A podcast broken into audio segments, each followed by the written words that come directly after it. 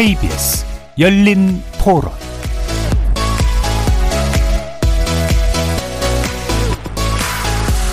안녕하십니까. KBS 열린 토론 정준희입니다.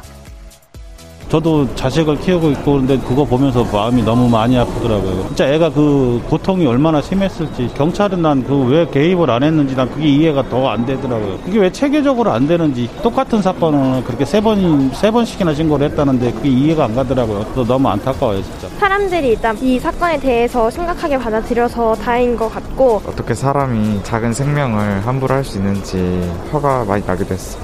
어, 우리 사회에서 충분히 막을 수 있는 사회 문제인데 그걸 막지 못한 게 굉장히 아쉽고 입양을 할 때에도 그냥 형식상이 아닌 요식행위가 아닌 실제적인 절차가 필요할 것으로 생각합니다. 경찰서에서 무시했다고 신고를 아이에 대한 정보를 이제 그냥 부모님한테만 의존을 했다고 알고 있어요. 일단 뭐 학대 정황이 의심이 되면 조사를 바로바로 바로 하는 게 제일 효과적인 것 같아요. 아동 학대에 대해 관련된 법이 바뀌어야죠. 선진국보다 오히려 더 강화시키고 그렇게 하는 게 맞다고 생각합니다.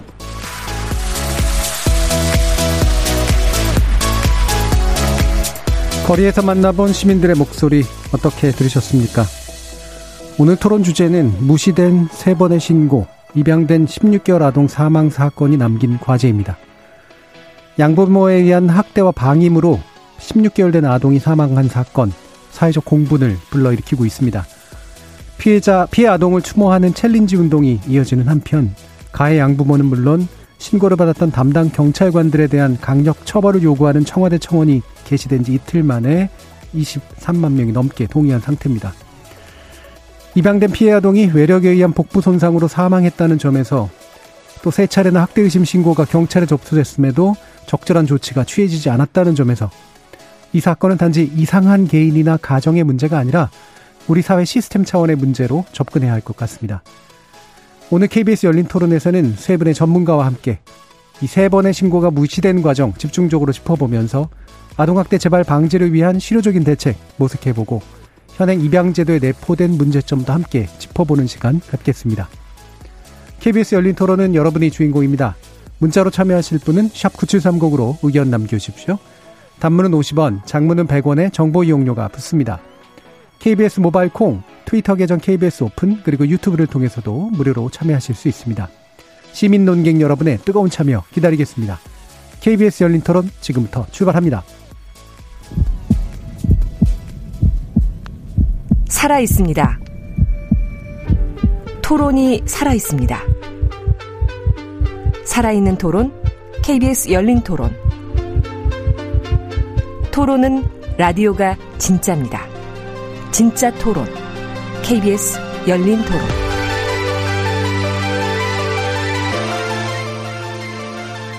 자, 오늘 함께 해주실 세 분의 전문가 소개하겠습니다. 어, 민변 아동인권위원회 소속되어 활동하고 계시고요. 한국여성변호사회 신수경 변호사 나오셨습니다. 네, 안녕하세요. 신수경입니다. 그리고 전 더불어민주당 국회의원이셨던 정치하는 엄마들 장하나 활동가 자리하셨습니다. 네, 안녕하세요. 그리고 아동학대 예방을 통해서 아동인권의 옹호 그리고 보호 활동에 앞장서는 단체죠. 대한아동학대 방지협회 정혜영 위원 함께 하셨습니다. 안녕하세요. 자, 이 아동학대 문제, 뭐 특히 사망에까지 이른 이 문제 되게 심각한 건데, 뭐 사실 유사 사건들은 꽤 있었습니다. 그래서 뭐 이렇게 저렇게 좀 논의를 여러 번 했는데 이렇게 자꾸 이제 반복되는 부분에 대한 여러 가지 허탈감도 좀 있고 그러실 텐데 어 먼저 세 분 이 사건을 접하시면서 드시게 된 감정이랄까요? 생각 말씀을 먼저 좀 들어보도록 하겠습니다. 신수경 변호사님부터 들어볼까요? 뭐 모든 국민들이 그러시겠지만 뭐 결국 또 아이가 사망하고 나서야 아동학대 피해가 드러났구나. 우리 사회가 정말 잘못이 크다. 또 개인적으로 많은 국민들이 또 많이 무기력하고 참담한 심정으로 네. 보내셨을 거라고 생각합니다. 예. 네. 사망하고 나서야 드러나는 무기력감이라고 하는 게 또 상당히 중요한 네. 것 같아요. 자, 그 다음에 장, 장하나 활동가님 말씀 들어볼까요? 네, 뭐 국민적으로 공분하는 이유 중에 하나가 아, 여러 번 살릴 수 있는 네. 기회가 있었다는 점이고요. 그렇죠. 어, 거기에 뭐 경찰, 아동보호 전문기관 등 그 사실 그 전문적 아동학대에 대한 전문성을 가져야 될 사람들이 사실 국민의 상식 이하에 음. 대처를 했단 말이에요. 근데 또 하나 이게 처음이 아니라는 점에서 그렇죠. 또 많이들 분노하시죠. 작년 5월 30일에 천안 네. 학대 사건도 여러 번의 어, 기회가 있었다라고 했는데 왜 계속 반복되나 그렇다면 정부는 왜 대책 발표하고 안 바꾸나 네. 이런 거에 대해서 어좀 그 뭐 많이 떨리는 기분이죠. 어, 예. 무기력감도 느끼고 근데 저는 시민들이 오히려 정부나 국회를 좀 견인해야 되지 않나. 예. 아, 이 관심이 좀 지속으로 지속적으로 갔으면 좋겠습니다. 네. 정영 의원님은 어떠실까요? 바뀌지 않는 현실이 너무 안타까웠고요. 또 일어날 일이 당연히 일어났다고 생각을 했어요. 그리고 코로나로 인해서 아이들이 기관에도 못 가는 상황이 지속되다 보니까 학대받는 아이들이 더 늘어났다고 생각하고 예. 참담한 심정이었습니다. 예. 음, 긴 한숨이 이제 많은 걸 또 내포하고 있는 것 같은데요. 어, 뭐, 여러분들께서도 이제 많이 지적해 주셨듯이 이제 이 반복되는 문제 그리고 분명히 구할 수 있었던 조건들이 있었음에도 불구하고 안 된 문제가 주는 무기력감도 굉장히 센 것 같은데 어, 일단 이 사건에 대해서는 이 피해 아동의 이름을 가지고 얘기하는 게 이제 일반적인 보도 경향이긴 한데요. 오늘 세 분 나오신 전문가들도 그러시고 그 다음에 굳이 이제 이름을 밝혀서 이 아이의 이제 주변에 관련된 것들이 노출될 필요까지는 없지 않다라는 판단으로 굳이 이제 아이동의 어, 어, 이름은 언급하지 않고 이 사건은 또 많은 분들이 이미 알고 계시기 때문에 어, 이 사건을 위주로 해서 한번 살펴보도록 하겠습니다. 자, 세 번의 신고가 있었다라는 부분이에요. 어, 이게 이제 어린이집 교사가 있었고 양모의 지인 그리고 피해 아동 치료한 의사가 있었던 상태고 이들은 또 특히 이들 중에 이제 교사라든가 의사분들은 신고 의무자로서 신고 의무를 다 했던 경우들이었는데 이왜 이렇게 됐을까가 이제 가장 아마 궁금하고 또 화가 나시는 그런 지점일 것 같거든요. 정혜연 의원이 이 부분에 대해서 좀 설명 좀 해주시죠. 음, 그 일단 아동 학대 신고 의무자에 대해서 먼저 말씀을 드려보면 네. 어, 학대 가해자의 80% 이상이 부모입니다. 예. 계속 보아야 하는 사이이기도 하고 그렇기 때문에 그 기관에 다니는 부모들의 눈치를 봐야 되는 상황도 있고 보복의 위험성도 있기 때 있습니다. 네. 그렇기 때문에 신고 의무자가 학대 아동 학대 의심 신고를 하는 것이 사실 쉬운 일이 아닙니다. 예. 어, 신고 의무자에 대한 처벌만 강조할 것이 아니라 어, 신고 의무에 신고를 했을 때 더 철저한 경찰의 수사가 필요할 것으로 보입니다. 예. 그래서 절차상의 문제보다는 형식적으로 수사한 것이 이 사건의 결정적인 원인이라고 생각합니다. 예. 아동학대는 신체적, 정식적, 성적 학대가 포함이 되는데요. 이중 정서, 아, 신체적 학대에 대해서만 학대라고 생각하는 것과 겉으로 보여지는 것, 찢어지거나 부러지거나 이런 큰 상처가 있지 않으면 어, 학대라고 의심하지 않고 남의 가정사라고 생각한다거나 훈육이라고 생각하는 시대에 떨어지는 유교적 그런 사상이 세 번이나 신고를 했음에도 아이를 구조하지 못한 가장 큰 원인이라고 저는 생각합니다. 예. 모든 것은 불가항력의 피해 아동의 입장에서 조사되어야 이런 문제들이 해결된다고 저는 생각합니다. 예, 일단 신고 의무자의 신고는 준수가 된 것이고 거기에 네. 대해서 책임을 물을 수는 없는 상태고 결국은 네. 이제 경찰의 문제인데 네. 경찰이 이 문제를 이제 접근하는 그런 방, 그 어떤 사고랄까 어, 음. 그런 측면에서 이제 이미 약간의 이제 어, 불가능하게 만들어버린 그런 요소들이 있다고 이제 보시는 거잖아요. 가정. 내의 이제 일이라고 생각하고 개입하기도 좀 어려운 부분인데 네. 그럼 한번 신승관 변호사님 짚어주시죠. 그러니까 왜 경찰은 이런 식의 행동들을 하는가? 사실 이번 사건에 있어서는 이해가 안 되는 부분들이 너무 네. 많습니다. 신고에 있어서는 사실 이 정도까지 신고를 해줄 수 있는 건 기대 가능성을 넘어서 신고를 해주신 예, 거예요. 거- 예. 더욱이나 의료진의 신고 같은 경우에 작년 천안 그 아동학대 사망 사건 이후에 좀 더 신뢰도 있고 저희들 신고의 정확도라고 표현을 하거든요. 예, 예. 신고를 받았을 때 실제 아동학대냐라고 했을 때 신고 의무자 중 의료진의 신고는 상당히 정확도가 높습니다. 네. 그래서 그때 천안 사건도 의료진 신고가 묵살되면서 뭔가 발생했던 부분이 있어서 음. 조금 의료진 신고 에 있어서는 좀 면밀하게 보고 신뢰도 높게 해서 개입하라는 게 분명히 얘기가 나왔단 말이에요. 예. 근데 그 이후에 의료진 신고가 있었는데 또 묵살을 했다는 것 자체가 이게 좀 이해가 안 돼서 저도 궁금한데 경찰에서는 아무 얘기를 하고 있지 않으니까 일반론적인 얘기를 말씀드릴 수밖에는 없어요. 예. 이제 경찰 같은 경우에는 신고가 들어오면 이제 다른 범죄 같은 경우는 사실 범죄 혐의가 어느 정도 있는 경우들이 신고가 들어옵니다. 그래서 어, 뭐 형사소송법이라든가 경찰관 직무집행법 네. 일반적으로 경찰이 쓰는 법률을 근거로 해서 개입을 하게 되는데 아동학대는 사실 의심인 경우들이 많아요. 이제 명확한 증거라든가 이런 것들이 좀 모호한 상황에서 그런 경찰관 직무집행법 형사소송법 범죄법을 기준으로는 접근하기가 네. 어렵죠. 그래서 저희들이 특별법을 만들었어요. 2014년도에 아동학대 처벌법을 만들어서 개입을 좀 용이하게 하게끔 뭐 응급조치라든가 이런 것들을 해서 뭐 이제 제정을 했고 몇 번의 개정을 거쳐서 개입을 할 수 있는 여지를 많이 열어뒀음에도 불구하고 경찰이 잘 개입을 안 하더란 말이에요. 그 이유가 뭘까라고 봤더니 아동학대 사건의 좀 특성이 있기는 합니다. 일반 음. 범죄는 수사하고 처벌하면 경찰은 종결이에요. 더 이상 네. 개입할 게 없는데 아동학대 사건은 처벌로 연결이 안 되는 경우들도 조금 있고 음. 종결 이후에도 그 관계자들이 민원 제기를 지속적으로 해서 경찰을 좀 괴롭히는 경우들이 많아요. 예. 그렇다 보니까 경찰들이 주변에 이런 얘기들이나 이런 걸 듣다 보니까 이게 범죄가 중대하다라는 이런 감수성 부분이 조금 떨어지고 나중에 보니까 좀 상당히 자기들에게 좀 안 좋은 그런 민원 제기들도 많고 이러다 보니까 조금은 거리를 두고 개입을 조금 예, 어, 저하는 것이 아닌가라는 그런 일반론적인 예. 추적밖에 할 수가 없을 것 예, 같습니다. 기존에 나왔던 사례에서 어느 정도 추정뿐이 할 수 없는. 예, 그러니까 이 예, 사례는 그런 왜 그랬는지. 도저히 예. 알 수가 없어요. 예, 예. 아까 이제, 신고의 정확도라는 표현을 해주셨는데, 음. 그러니까 뭐 의심 신고가 됐지만 사실은 이제 실제로 밝혀지기 어려운 경우들도 많으니까 예, 증거라든가 예. 이런 거 잡기도 예, 예. 어렵고, 근데 어 신고자 중에 특히 신고 의무자 중에 이 의사분들이나 이런 게 신고의 경우에는 상당히 진단에 그쳐서 나오기 때문에 그렇습니다. 정확도가 굉장히 높은 거란 말이죠. 그렇죠. 그런데 왜 경찰이 안 움직였을까? 그러니까 이 부분이 이제 제일 황당하고 좀 그런 상태잖아요. 예, 예, 예. 장하나 활동가님 어떻게 네. 보세요? 어, 지금까지 이 부분이 여러 번 지적되는데 개선 안 된 이유는요. 네. 어, 지난 아, 천안 사건 이후에 정부에서 대책 발표를 하거든요. 이제 다 바꾸겠다면서. 근데 그런 대책들을 누가 만들어서 짜느냐 한다면 또 경찰, 아보전, 이 지자체 이런 사람들이 모여서 하지 외부에서 이 뭐가 음. 잘못됐는지 보질 않는단 말입니다. 그러니까 늘 매년 사건마다 저희는 뭐 복사하기 붙여넣기라고 사실은 비판 조롱을 하고 있는데 예. 사망할 때마다 내는 대책 또 내고 있습니다. 물론 국민들은 이 사건에 집중하고 정부가 뭐 발표하면 당연히 뭐 10이면 8구는 아 이제 개선되겠구나라고 생각합니다. 그렇죠? 정부에서 어떤 이제 뭐 지금도 뭐 청와대에서 국회에서 뭐 이렇게 대책 발표하면 국민들은 아 다음엔 안 그러겠지라고 하는데 그래도 이 활동을 쭉 해오는 사람들이 보기에는 변한 거 하나도 없고 같은 대책을 계속 발표를 하고 있다. 날짜만 수정한다. 이렇게 얘기들을 할 정도입니다. 실제로. 네, 네. 그런데 이번에도 뭐 담당 경찰들 징계위 열리는 것도 흔치 않지만 징계한다고 하는데 만약에 이 징계라는 거는 제도가 괜찮아요. 누가 일을 잘못했어요. 그러면 징계나 처벌로 넘어갈 수 있겠지만 네. 많은 사람들이 공감하는 건 제도가 잘못돼 있고 그럼 양천 경찰서의 담당자들만 문제냐 아니 전국 경찰이 문제다. 저희는 예. 그렇게 생각합니다. 예. 그래서 이번 문제를 제대로 해결하려면 어 대책 그러니까 국민들이 방송 보고 흥 이제 분노하시고 다음날 나오는 대책은 대책이 제대로 나올 수가 없고요. 예. 영국에서 뭐 이따 또 말씀드리겠지만 한 2년여 걸쳐서 빅토리아 클림비 보고서가 나오지 예. 않았습니까?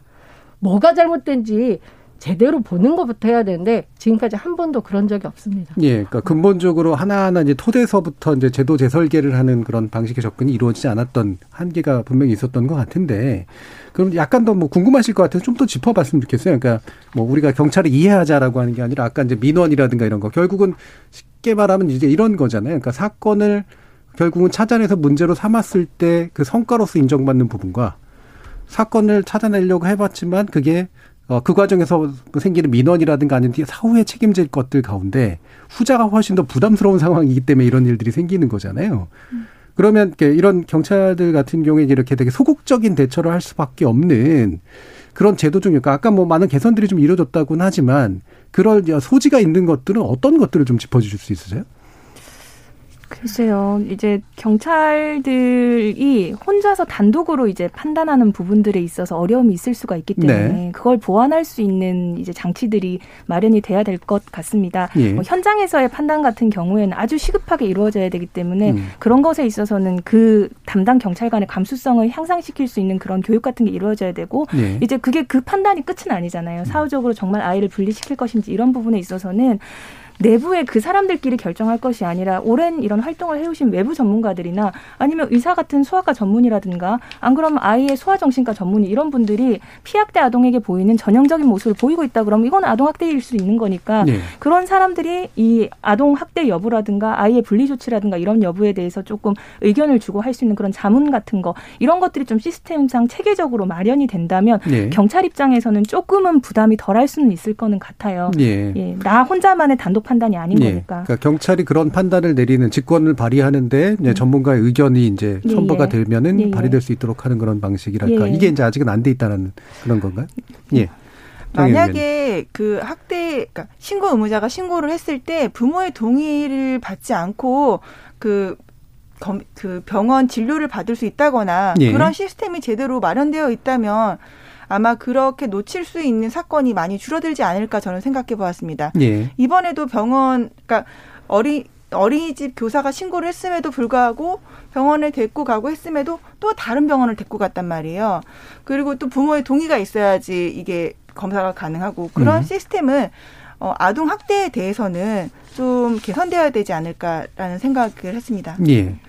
네. 잠깐 나갈 때. 경찰 얘기를 좀 하자면 저는 여기에서 몇 명이 이렇게 추측해서 할 수, 그러니까 이거를 수년 동안 해오신 분도 경찰이 왜 그랬을까 이유 모릅니다. 왜냐하면 정부가 체계적으로 긴 시간과 노력을 들여서 진상 조사를 안 했기 때문입니다. 네. 민간이 그걸 하는 건 한계가 있죠. 저희가 경찰한테 왜 그랬냐고 물을 권한이 없으니까요. 음. 그렇기 때문에 이제 저희도 추측하고 되게 부분적으로 알 뿐인데 일단 이번에 양천 사건도 여성 청소년 담당했던 이 그 과장이 사실은 뭐 개인 사정이니까 구체적으로 말씀 못 드리지만 사실 문제가 있어서 자천 전보 하다시피 여성 청소년과에 간 분이었습니다. 예, 예. 본인이 그 근데 이제 양천 경찰서만 그런 게 아니라 여성 청소년과라는 게 정말 전문성이 있고 오히려 그 사실 뭐 심리적으로나 수사 기법으로나 훨씬 훌륭한 수사관들이 가야지만이 예. 이 아동 피해자 가스라이팅 되어 있는 이 피해자들 심리를 알 수 있는데 그게 아니라 별로 선호하지 않고 예컨대 뭐 강력 범죄나 뭐 경제 범죄나 이렇게 해서 본인의 승진이나 이런 데도 중요하지도 않고 그러니까 되게 이미 배제되어 있고 소수인 이런 과기 예. 때문에 거기에 전문 인력이 이렇게 그 되기가 힘들고 자기가 하는 일을 아주 낮추어 보고 경찰 전체에서도 예. 이 아동학대 범죄는 사실 큰 범죄로 치지 않습니다. 음. 집안 싸움으로 보는 것이죠. 하기 때문에 대대적인 이런 그 사실 그 변화가 필요하고 돈이 들어가야 되고 교육이 들어가야 되고 이런 것입니다. 근데 이 이번에 어떤 뭐 그 몇 명 담당자 징계 이런 것들이 정말 보여주기로 넘어가고 경찰이 이번에도 그냥 몇 명한테 책임 만 묻고 예. 그냥 현상 유지해버리면 사망은 또 일어날 예. 수밖에 없거든요. 그러니까 경, 뭐 충분히 짐작할 수 있는 부분이에요. 그러니까 이게 뭐 승진 코스에도 잘 해당도 안 되고, 예, 전문성 있는 분이 가는 쪽도 아니고, 근데 정작 전문성은 훨씬 더 중요한 그런 식의 영역이기 당연하죠. 때문에 음. 흔히 뭐 관료 조직들에서 흔히 나타나는 이제 그런 현상들이잖아요. 뭐 이 부분 뒤에서 좀 더 대안을 좀 살펴봐야 될 것 같긴 하고요. 어, 지금 이제 홀타동 복지에 대한 이제 그 여러 가지 비판들도 있지 않습니까? 과연 입양 후 1년 동안 사후 관리할 기관으로서 이런 대응을 제대로 한 것이냐? 이 부분은 어떻게 보세요, 정의영 의원? 아, 이 대해서는 할 말이 많은데 정말 하고 싶지도 않은 게 예. 홀트는 아이를 이제 입양을 보냈으면 사후 관리도 굉장히 중요하다고 생각하는데 거의 문진표에 전화를 통한 문진표에서 의지했다고 해요. 예. 사실 내가 학, 아동을 학대했다고 생각해 볼 때, 어, 이런 걸 했습니까? 아, 했습니까? 예. 그럴 때 누가 했다고 순순히 예, 했습니다라고 말을 하겠습니까? 네. 그렇다면, 만약에 의심 신고가 있다. 그런 게 이제 정황이 홀트에서 들어갔을 거 아니에요. 그렇다면, 그리고 코로나 단계라고 하, 하더라도 1단계가 분명히 있었단 말이에요. 그러면 찾아가서 직접 볼 수도 있었을 텐데, 그런 절차가 안 돼 있는지, 홀트에는 그런, 그러한 그, 어, 체계적인 뭐라 그래야 되냐? 인력 시스템? 예, 시스템이 없는지 그런 게 예. 저는 너무 억울하고 화가 나기도 했고요. 예. 심지어 위, 위탁모한테 아이를 봐달라고 어, 연락이 왔다고도 하더라고요. 그걸 알았을 때는 이분은 이 사람은 어, 입양할 입양 부모로서의 자격이 아예 없는 것이에요. 예, 예. 그럴 때는 파양 절차도 한번 생각해 봐야 되는데 그런 것이 굉장히 안타깝습니다. 예. 이게 예. 뭐 입양하는 기, 그러니까 입양을 담당하는 그런 기관이라면 당연히 이제 그 후행돼야 되는 게 그러니까 입양 자격이 있는 분인지 그다음에 입양 이후에 그 혹시라도 문제가 안 생기는지가 한꺼번에 이제 삼위일체로 좀 굴러가야 되잖아요. 입양을 시키는 절차뿐만이 아니라. 근데 왜 이게 시스템적으로 좀 안 돼 있을까라는 궁금증이 당연히 또 들 수밖에 없는데 정치하는 엄마들 쪽에서도 지금 공식적으로 지금 항의하는 어 사과를 촉구하는 성명서를 내신 거죠. 네, 그렇죠. 근데 홀트 이것도 뭐 기관 특정 기관의 문제로 보지 않고 사실 그 이 정도 되면 이렇게 하나의 뭐 그래 생존과 이렇게 직결돼 있는 문제인데 예. 너무 국가가 관리 감독을 안 있어도 문제 같고 홀트에서 어떤 일이 벌어지는지 전 음. 정부가 잘 파악하지 못하고 있다고 생각합니다. 하고 오랫동안 너무 이런 어떻게 보면 국가 사무, 중요한 국가 예. 사무를 이런 기관에 맡겨뒀는데 홀트 역사가 기- 길지 않습니까? 뭐 전후 시대로 사실 거슬러 올라가고 그래서 어. 뭐 이제는 그 기관이 바뀌어라보다 이제 입양 제도 누가 책임지느냐 전 정부가 직접 해야 된다라고 생각될 정도로 그런 대대적인 변화가 필요합니다. 그래서 지금 복지부에 홀트에 대한 뭐 특별 감사를 또 예. 국민들이 청원하고 있는데 어 복지부는 역시 어떤 홀트를 심판하는 위치가 아니라 복지부의 어떤 입양 예. 사무에 대해서 아마 좀 외부의 시각으로 한번 볼 필요가 있고요. 정부가 과연 이런 입양 문제를 몰랐나 한다면 아닙니다. 홀트나 입양 절차에 대한 문제도 너무 오랫동안 있었고 외국에 입양자 있는 우리 그 어, 한국에서 입양 간 분들이 문제 제기한 적도 너무 많습니다. 근데 그런 것들을 수십 년째 묵혀놔서 사실 이렇게 재발되지 않았나 이렇게 예. 생각하고 이게 있습니다. 계속해서 이제 그럼 같은 문제가 되는데 경찰도 그러니까 경찰에서 왜 일어난 일들을 사실은 책임 있는 기관 제대로 조사해 본 적도 없고 제대로 책임 물어본 적도 없다. 그다음에 이런 기관에서 이런 일들이 있는지 뻔히 알면서도 제대로 된 책임 관리 감독을 안 했다. 제대가 이제 국가 사무로서 제대로 처리를 하는 쪽으로 넘어갔어야 되는데 그러지 않았다라고 하는 부분들을 짚어주는데 또 국가로 가면 보건복지가 인력이 있느냐 뭐가 있느냐 세금이 뭐 재할 예원이 있나 뭐 이런 문제로 갈 것 같긴 합니다만 뒤에서 좀 더 얘기해 보고요. 지금 홀트 아동복지에서는 자기들은 이제 법을 어긴 건 없다라는 입장이잖아요. 어떻게 보세요, 신 변호사님? 아니, 뭐 당연히 법상 예. 그 입양 가정에 대한 사후 관리는 돼야 되는 건데 저는 이거 아동 인권, 아동 권리 관련돼서 일하는 아동 기관이 자기네들이 이렇게 관료적으로 모든 업무를 처리를 하고 우리는 소극적으로 다 해, 해놓고는 다 했다라고 네. 반응을 하는 것 자체가 정말 믿을 수 없는 상황인 것 같고요. 아동학대 처벌법상 입양 기관은 신고 의무자입니다. 음. 근데 지금 사실 이 사건 관련해서 피해 아동의 그 학대 정황이라든가 이런 부분들을 인지하고 있었고 알고 있었단 말이에요. 네. 추가 신고를 해야죠. 음. 해- 하고 이게 얼마나 심각한 상황인지를 자기네들이 알렸어야 하고 스스로 자기네들이 전문가라고 한다면 여기에 대해서 추가적으로 자기들이 생각하는 위험의 인 지라든가 이런 것들을 공유를 하면서 아동 안전을 확보를 해야 되는 문제가 있었다고 합니다. 예. 그런데 법률적으로도 물론 있는데 아주 소극적으로 정말 기계적이고 아주 형식적인 것만 이행을 해놓고는 자기네들이 법률적으로는 아무런 뭐 문제 없이 이행을 했다라고 하는 것 자체가 저는 그런 사람들은 아동 인권 관련해서 얘기하면 안 된다고 생각해요. 예. 뭐 음. 사실 이런 경우는 경찰도 마찬가지고 이 기관도 그렇고 일단은 부인해야죠. 그죠? 예. 그러니까 내가 책임을 다지겠어. 뭐 나가 정말 잘못한 일이야라고 했을 때 일어날 후과들이 훨씬 더 크기 때문에 결국은 자꾸 이제 절차 뭐 이제 이런 형식적인 문제 이런 거로 돌려서 회피하게 되는 그런 속성들이 있을 수밖에 없는 것 같은데요. 결국에는 이제 그 국민들이 이렇게 화가 나서 뭔가 움직이지 않으면 또 뭔가 잘 안 되는 그런 상황들까지 오게 됐잖아요. 지금 대한아동 학대 방지 협회가 이제 온라인 진정서 쓰기 운동 하신다는 그런 말씀을 들었는데 구체적으로 어떤 부분들을 진정하고 계시는 건가요? 일단 이 방무가 지금 아동 학대 치사로 지금 구속 수감이 네. 되어 있단 말이에요. 이방무에 대해서 살인죄 적용을 음. 해달라라는 내용이 들어있고 이방부에 대해서는 학대 치사 방조가 아니라 공범으로 구속 수사해달라는 내용이 주요 내용입니다. 그리고 어 어한거 불능의 어린아이가 학대를 당하는 사실을 알고 묵인하는 것은 방조가 아니라 동조라고 생각을 합니다. 네. 그리고 한쪽 부모가 아이에게 폭력을 행사했을 때 이것을 막을 수 있는 사람은 단은 한쪽 부모밖에 없어요.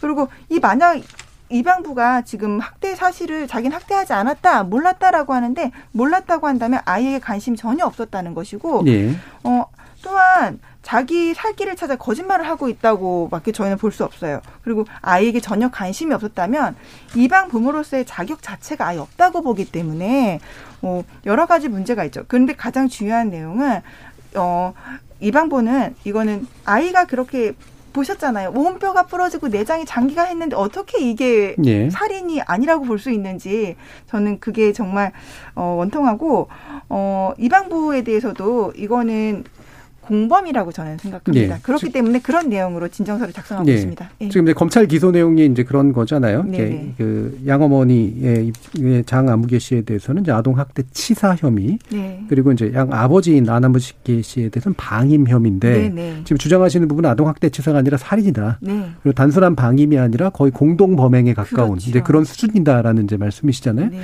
자 이제 법 기술 얘기가 요즘 워낙 나와서 이게 법 기술의 문제인지 아니면 이제 법 감정의 문제인지 는 모르겠습니다만 한국 여성 변호사에도 비슷한 입장이 있으신 것 같아요. 어떻습니까, 심석희 변호사님? 네, 저희가 이제 어제 의, 그 의견을 표명을 했는데요. 이제 피아동 사망 원인 이제 부검 통해서 이번에 다시 한다 그랬으니 좀 구체적으로 나오긴 하겠지만 지금 언론 통해서 현출된 증거에 따르면 어쨌든 이게 엄청난 외부의 유형력으로 인해서 네. 아이의 내부 뭐 췌장 절단이라고 표현을 하던데 그게 이루어 진 정도의 상황이라면 적어도 이 정도의 유형력 행사는 살인의 고의, 미필적 고의는 음. 있는 상황 뭔가의 유형력이 있었을 것이다. 사실상 살인죄로 기소를 변경하기 위해선 살인의 고의 입증 네, 부분이 네, 그렇죠. 주요하기 때문에 요걸 통해서 추단할 수 있겠다라는 게 음. 이제 여성 변호사에서 판단한 부분이고 사실 살인죄 같은 경우는 공소 사실 그 구체적으로 어떤 방법으로 그럼 이 유형력을 행사를 했느냐라는 예, 예. 것도 공소 사항에 적시가 돼야 변경이 가능할 겁니다. 예. 이제 부검 결과 통해서 검사님께서 좀 구체적으로 이 부분을 변경을 해 달라는 음. 그런 촉구하는 내용을 저희들이 요청을 한 거고 실제 2013년도에 울상아동 악대 사망 사건 같은 경우는 뭐 이 경우에 살인죄로 공소장이 변경이 된 적도 있었어요. 그래서 예. 좀 검찰에서 의지를 가지고 좀 이 부분에 대해서 좀 면밀히 조사를 하셔가지고 변경을 해주십사 하는 취지에서 변호사 단체로서 의견을 내게 됐습니다. 예. 그러니까 이게 그럼 어쨌든 살인은 핵심적으로 그러니까 그 제대로 된 고의든 아니면 미필적 고의든 고의성 입증이 되고 고의성을 입증하려면 적정한 증거가 이제 필요한데 그게 네. 이제 부검 증거 등을 통해서 적극적으로 뒷받침되지 않으면 어렵다는 그렇습니다. 말씀이시잖아요. 네. 그래서 이게 이제 결국은 이제 기소를 이제 검찰의 입장에서는 이제 소극적 기소를 할 수도 있는 건데 그런 상태였기 네. 때문에 이 부분이 어떻게 풀릴지도 좀 봐, 봐야 될 것 같은데 어, 지금 1303님께서 모두가 힘든 시기에 이번 아동학대 사건으로 많이 안타깝고 분통이 터집니다.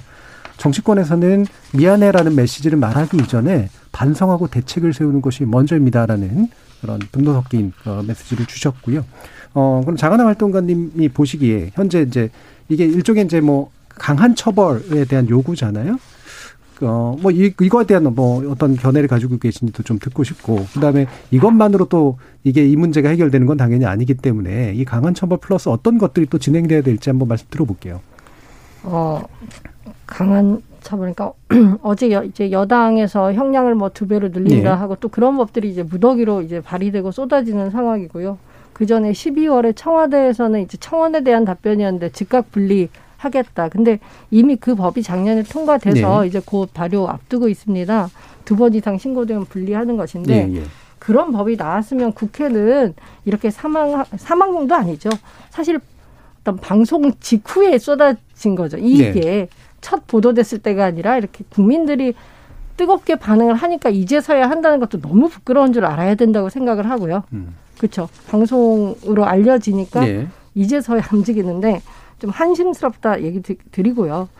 그러면 분리 조치 발표를 했을 때 사실 어, 이 활동하는 사람들은 마냥 환영하지만은 않았습니다. 네. 분리하면 어디로 갈 것인가?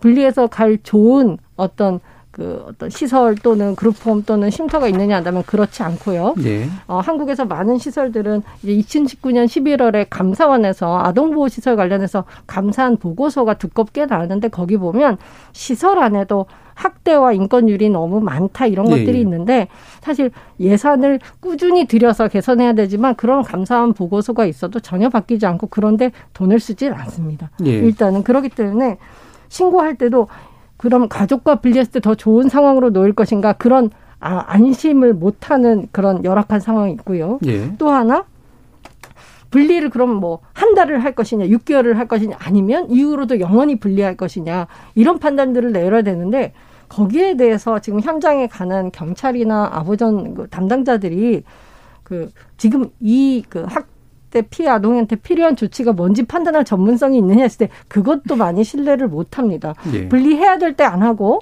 안 해야 될 때 하고 이런데 작년 7월에는 분리 이후에 집에 돌아온 아이가 다시 부부로부터 흉기로 위협당한 이런 사건이 네. 나왔었는데요. 분리해서 다시 돌아가면 부모는 되게 붕괴합니다. 너 때문에 내가 예. 어, 이렇게 예. 됐다는 거죠. 그래서 해코지가 될 수 있습니다. 근데 그런 시스템이 안 갖춰지고 그 작년에 이 분리 그 한다는 법이 통과된 후에도 관련된 예산이 반영이 안 된 겁니다. 예. 그러다가 이제서야 차질 없이 하겠다 이러니까 아 신뢰는 점점 떨어지고 있다. 그리고 예. 그냥 결과적으로 말씀드리면 한국의 클린비 보고서가 필요합니다. 예. 그 입양아동 관련해서 2016년에 대구 사건이 있었을 때도 국회의원 네 분하고 민간 단체가 해서 보고서를 썼고요. 그 전에 2014년에는 서현이 보고서가 처음 나왔지 않습니까? 근데 정부가 한 게 아닙니다. 몇 명의 국회의원과 단체들이 했는데 이번엔 좀 정부가요.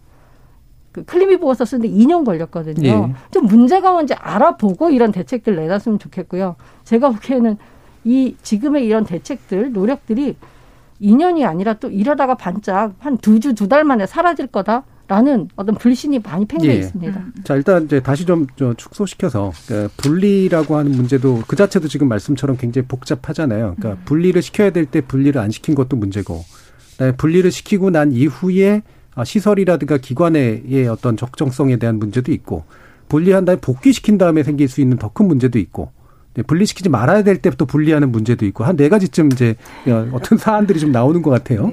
어, 지금 이제 8271님 같은 경우도 학대 신고 아이와 부모를 격리하면 다음 단계는 무언지 그리고 언젠가 아이는 가정으로 복귀해야 되는데 대책이 없다면 학대가 더 심해질 가능성이 있지 않은지 이런 부분 비슷한 부분 좀 지적해 주셨어요. 신성경 변호사님 어떠세요?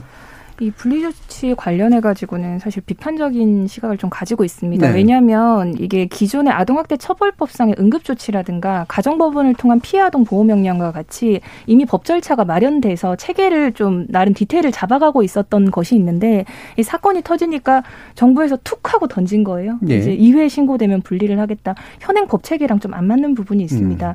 분리는 아동한테 있어 가지고는 상당히 이제 신변의 변화가 큰 거기 때문에 기본권 크겠죠. 제한적인 부분 이 크고 우리가 영유아만 분리를 생각할 게 아니에요. 고등학생도 아동이기 네. 때문에 그 아이한테 시설로 분리하겠느냐 하면 대- 그 아이는 의사를 표명할 수 있는데 싫다고 하는 아이를 우리가 강제로 시설로 끌고 간다는 문제 이것도 상당히 문제가 될수 네. 있기 때문에 분리 부분은 현장에서 절차를 거쳐가면서 면밀하게 가치 판단을 해야 되는 부분이어서 이런 식으로 기계적으로 2회 분리 이렇게 네. 하면 안 돼요. 음. 예, 예. 네, 예, 그, 그, 그러한 부분들이 있기 때문에 이러한 고민 없이 그냥 이 정책의 일관성 없이 그냥 여론에 휩쓸려 가지고 후속 조치를 어떻게 할 것인지에 대한 고민도 예산 확보도 안 했다고 아까 장하나 네. 위원님께서 말씀하셨다시피 그런 부분들도 있기 때문에 정부에서 이렇게 준비되지 않은 정책을 툭툭 던지는 이런 부분에 대한 문제가 음. 있고 그게 결국은 아이의 기본권에 영향을 미친다는 거에 대한 고민을 좀 해주셨으면 좋겠습니다. 예, 분리가 예. 능사가 아니고 기계적인 조건 충족시키고 그냥 분리해버리는 정책도 예, 예. 당연히 능사가 아닐 수밖에 예, 없다. 예. 예, 정영 의원님. 이런 법 자체가 피해 아동의 입장에서 전혀 고려가 되어 있지 않다고 저는 생각해요. 방임 등 정서적 학대를 받고 있는 아이들은요, 자기들이 학대를 받고 있는 조차 인지를 못해요. 그런 상태에서 바로 분리를 해버리면 이 아이들은 분리불안에 걸립니다. 더 힘들어 한다고요. 네. 그래서 아동들 입으로 다시 집으로 돌아가고 싶어 해요. 예. 그래서 또 돌아가죠. 그렇게 되면 이 아이는 또 이런 학대를 받게 된단 말이에요. 그렇기 때문에 이 부분에 대해서는 즉각적인 불, 분리보다는 어- 어떠한 학대인지 그리고 어떤 게 필요한지 그러니까 분리하고 뭐 이게 중요한 게 아니라 이 아이가 정서적 지원이 필요한 것인지 아니면 부모에 대한 심리적 지원이 필요한 것인지 이 아이에 대해서도 어떤 거 심리적인 게 필요한 것인지 저는 이유에 대해서도 그냥 분리하고 딱 끝. 이게 아니라 어 이건 행- 아주 기초적인 행동적인 이 분리만 이루어진다고 생각하거든요. 그렇기 때문에 아동과 부모에 대한 더 심리적이나 정서적 그리고 경제적인 지원이 더 효과적이라고 저는 생각합니다. 그러니까 예. 예, 굉장히 학대에 대해서 세밀하게 나눠야 돼요. 무조건 신체적인 학대, 때리지 마 이런 일차원적인 기준으로서는 절대 아동 학대가 근절되지 않습니다. 예, 그건 무슨 말씀인지 알겠는데 그러면 네. 분리가 시, 시급한 경우가 있을 거 아니에요. 예. 예를 들면 그냥 놔뒀다가는 이게 상당히 정말 생명이 위협할 네. 수도 있겠다라든가 네, 네. 이런 부분들의 어떤 기준 같은 건 어떻게 생각하세요? 그런 거는 일단 신고가 들어간다고 하면 신체적인 학대 눈으로 보면 명확하게 얘가 죽을 것 같다 이런 게 보이잖아요. 그럴 때는 바로 분리를 해야 된다고 저는 생각을 합니다. 예. 하지만 애매한 경우가 있어요. 방임이나 이런 신고가 들어가도 분리가 되는 경우가 굉장히 많거든요.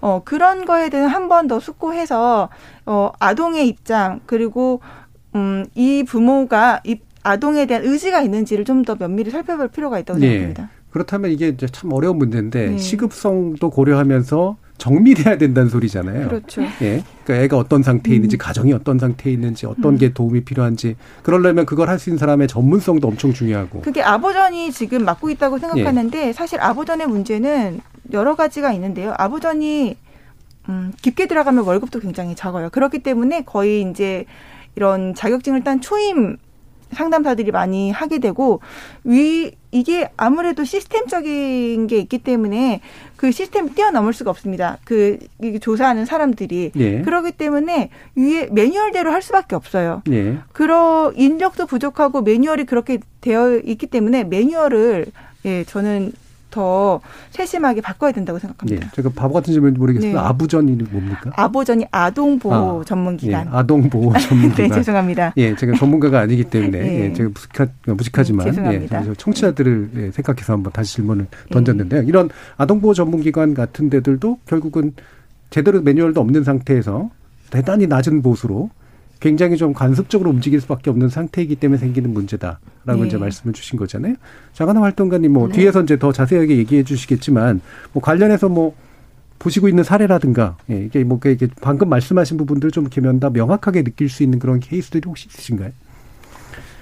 뭐 저희가 천안 사건 때는요 네. 단체가 사실은 좀 이례적인데 천안 시장과 아, 충남 아동 전 보호 전문 기관 장 충남 천, 충남 천안 서부 경찰서장 아, 그리고 담당자들까지 어, 형사 고발까지 했습니다. 네. 왜냐하면 당시에도 검찰이 이례적으로 그 가해자에 대해서 무기징역까지 막 구형을 하고 이런 일들이 있었는데 되게 여론의 반응을 하는 것이거든요. 네. 근데 문제는 가해자만 악마화하고 이런 시스템 변화가 없으니까 사실 그런 걸 좀 더좀 어, 좀 뭐라 그럴까 환기시키기 위해서 음. 이런 사람들이 다 이제 제목 뭐 이제 죄가 있다. 뭐 아동복지법 위반, 직무유기 이런 것들이 있다라고 했는데 지금도 어떤 이 뭐 경찰 문제나 아동보호 전문기관 문제 이렇게 그 지적은 되지만 예. 그 어떻게 하면 이걸 바꿀까에 대해서 저는 묘책을 가진 사람이 없다고 생각합니다. 그냥 저 같은 경우에 예, 물론 제일 큰 건 예산의 문제입니다. 기재부가 국가가 이런 데 돈을 쓰는 게 아깝다는 생각을 하지 않고 정말 아이가 죽었을 때 애도할 게 아니라 실제 거기에 보여주는 건 저는 정부 예산에 다 들어간다고 생각합니다. 근데 네. 법만으로 안 되는 것이거든요. 근데 예산 집행이 전혀 없기 때문에 저는 정부가 안 변하고 있다. 이렇게 좀, 어, 본 평가를 하는 편이고요. 네. 이번에도 정부가 진짜 애도를 한다면 관련해 가지고 어, 정부 예산을 진짜 많이 투입을 해야 되는데 여기에서 그 저는 좀 교육을 짚고 싶습니다. 이게 네. 단기간의 교육으로 되지 않겠지만 뭐 여성 청소년 담당이 아니라 모든 경찰에게 기본적인 이런 인권, 아동 인권에 대한 이런 그 교육은 필수라고 생각이 네. 되고요. 아동보호 전문기관도 매뉴얼이 없지는 않은데 매뉴얼의 수준이 상당히 좀 낮고 아동보호 전문기관도 어, 학대 사회 관리를 하지 않습니까? 그러면 또 가해자한테 전화를 네. 해서 묻고 맙니다. 해서 이런 것들이 그좀 뭐 돈이 투입되지 않고 의지로 되는 게 아니기 때문에 그 예산에 대해서 강력하게 좀 요구를 하고 싶은 편이에요. 예. 저 이게 이제 저도 이제 정책 관련된 일들을 많이 하다 보면 어 문제가 이렇게 딱 커지고 나면은 이제 딱 대증 요법이 이제 딱 나오잖아요. 그 문제는 해결되지 않죠. 근데 저는 여기서 이제 근본적인 대책이라는 표현이 이제 저 사실은 저희 원고 속에도 있고 이제 종종 나오는데 제가 그 말을 잘 안 쓰는 이유가 근본 대책 찾으려면 사실은 상당히 시간도 걸리고 상당히 예산도 들고 그러기 때문에 현실적인 대책과 장기적인 로드맵이 결합돼야 된다라고 생각을 하거든요. 나름대로 정책의 우선순위가 필요한 거죠. 그래서 당장 이것부터는 먼저 해야 된다. 근데 방금 교육 같은 부분을 얘기해 주셨는데 혹시 신, 신 변호사님 그런 게 있으세요? 어떤 것들? 이게 참 어려운 게 이번 사건에서 뭐 다른 기자분들도 근본적인 대책이 뭔가요라고 네. 물어보면 참 할 말이 없었어요. 네. 왜냐하면 그때그때 그 대증적인 대책이라고 말씀하셨는데 이번에 이제 정부가 발표한 대책은 대증적인 대책도 아니라고 생각을 해요. 아니다. 음. 이 정부가 발표한 그 대책대로 했으면 아이가 이번에 사망하지 않았을까요? 음, 한번 그렇죠. 생각을 해보면 네. 두번 신고하면 불리한다. 근데 그렇게 얘기하잖아요. 그 세 번의 신고가 각기 다른 경찰 관이 하고 있어서 음. 세 번이나 신고된지 몰랐어요라는 얘기를 하고 있습니다. 네. 누적 신고에 대해서 그 관리하는 시스템이 없나요? 시스템이 없는 거죠. 음. 아니 근데 있어요. 있는데도 있는데도 그러니까 음. 여기는 여기대로 뭔가가 돌아가고 있고 여기는 음. 여기대로 뭔가가 돌아가고 있고 그런 거에 대한 연결고리나 이런 종합적인 그림을 그리는 사람은 아무도 없으면서 예. 그때 그때 정답 까지는 바라지는 않지만 유사한 정도까지만 되는 대책이라도 내야 되는데 그냥 자극적인 대책만 던지는 거예요. 네. 형량 강화 부분도 마찬가지입니다. 형량이 적어서 이 사람들이 학대를 했을까요? 전 그렇다고 생각하지는 않아요. 법정형은 사실 상당히 높여져 있는 상황입니다. 상당히 높여져 있는 상황인데 뭐 이제 양형 기준이라는 게 조금 좀 낮은 부분들이 있긴 하지만 사실 양형 기준 부분에 있어서 마련돼야 될 부분은 아동 학대 범죄의 특수성이 반영이 돼야 되는 예, 부분이에요. 뭐 그런 부분들에 대한 연구라든가 이런 중장기적인 정부 대책이 없는 상황에서 툭 대책이 뭐예요? 툭 근본 근절 방법이 뭘까요? 저희들도 사실 모르겠습니다. 예. 이제까지 나왔던 대책들을 정부가 좀 한번 정리를 했으면 좋겠어요. 네. 우리가 이제까지 이렇게 됐고 후속 조치는 이렇게 됐고 그래서 우리가 마련한 정책은 이거고 그러면 이렇게 달라질 거야. 근데 정부는 그 얘기를 하지 않고 했던 얘기를 또 하고 또 하고 또 하면서 이제 국민들한테는 약간의 환상을 심어주는 거죠. 그렇죠. 뭔가가 네. 진행된 것처럼. 예. 근데 뚜껑을 열어보니까 아무것도 진행된 것도 없고 네. 이번 사건이랑 아무 관련 없는 정책을 내고 있었다. 그냥 그 정도로 평가할 수밖에 없을 것 예. 같습니다. 아까 이제 예. 초반을 열면서 이제 대다수의 여기 패널들께서 그리고 저희 청취자들도 무기력 감 같은 걸 얘기하신 이유가 바로 여기에 있는 것 같아요. 그러니까 사건이 강하게 터지고 나면 강하게 분노하고 강하게 뭔가 대처하는 것 같은데 사건은 반복되면 뭐가 되는 거냐 이제 이런 생각이 들 수밖에 없기 때문인데 그래서 사실 이 부분은 장기적으로 해결하기 위해서 현실적으로 어떤 부분들부터 어디까지 아마 해결이 가능해라는 이야기들을 공유해 나가는 그런 과정들이 필요할 것 같은데 그 부분 우리 2부 토론에 좀더 자세히 살펴보도록 하고요. 어, 청취자들이 보내주신 그런 문자 의견 들어보도록 하겠습니다. 정해진 문자 캐스터. 네, 지금까지 청취 여러분이 보내주신 문자들 소개합니다. 5803님, 현직 교사로 세 번의 아동학대를 신고해봤습니다. 2014년 아동학대 1019 때는 경찰이 전문기관에 신고하라고 답변을 주었고 2018년 신고 때는 제 신고 전에 아이가 응급실에 실려가 경찰이 출동했음에도 아무런 조치가 없었습니다. 2020년 신고 때 역시 제가 신고하기 전에 경찰이 가정에 출동했는데도 조치는 전무했습니다. 일선 현장 담당 공무원들의 아동 학대에 대한 감수성이 너무 없는 게 문제라고 여겨집니다. 이승복님, 충분히 살릴 수 있었는데 선생님 품에 안겨 있던 생전 아이 모습을 보면서 눈물밖에 안 나더군요. 양부모가 능력 있다고 해서 의심 신고가 무시되다니 아동학대 의심 신고는 무조건 조사하도록 법이 뒷받침되었으면 합니다. 최현정님, 가해 부모의 단골 병원이었다죠. 구내염 진단한 소아과 의사도 처벌해 주십시오. 홍성원님, 태어난 아이들도 잘 건사하지 못하는 나라에서 무슨 출생률 증가를 바라는지 답답합니다. 1632님, 경찰의 권한이 커진 만큼 경찰을 감시하는 기관도 필요해 보입니다. 경찰의 직무유기, 부실수사, 권한 남용 등은 어디에 하소연해야 하나요? 원희님, 유기견도 입양 보낼 때 많은 조사를 하는데 심지어 아이를 남의 가정에 입양 보내면서 입양기관이 관심을 갖고 체크를 안 하다니요. 믿을 수가 없네요. 라고 보내주셨네요. 네, KBS 열린 토론. 이 시간은 영상으로도 생중계하고 있습니다. 유튜브에 들어가셔서 KBS 일라디오 또는 KBS 열린 토론을 검색하시면 지금 바로 토론하는 모습 보실 수 있습니다. 방송을 듣고 계신 여러분이 시민 농객입니다. 계속해서 청취자 여러분들의 날카로운 시선과 의견 보내주세요. 지금까지 문자캐스터 정희진이었습니다. 토론이 세상을 바꿀 수는 없습니다. 하지만 토론 없이 바꿀 수 있는 세상은 어디에도 없습니다.